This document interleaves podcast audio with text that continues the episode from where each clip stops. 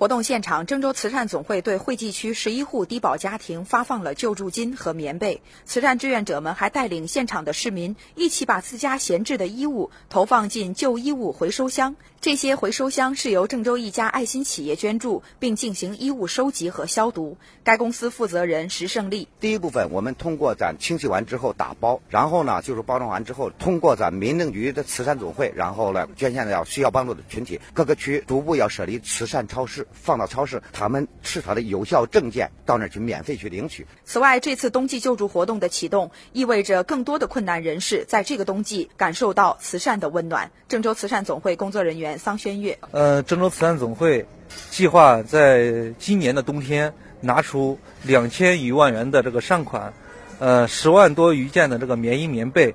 调动我们志愿者五万多人次，开展我们总共是六十多场的这种多方位、多层次。形式多样的这种公益活动，来帮助我市的困难群体。预计呢，全市将有近三十万的这个困难群众受益。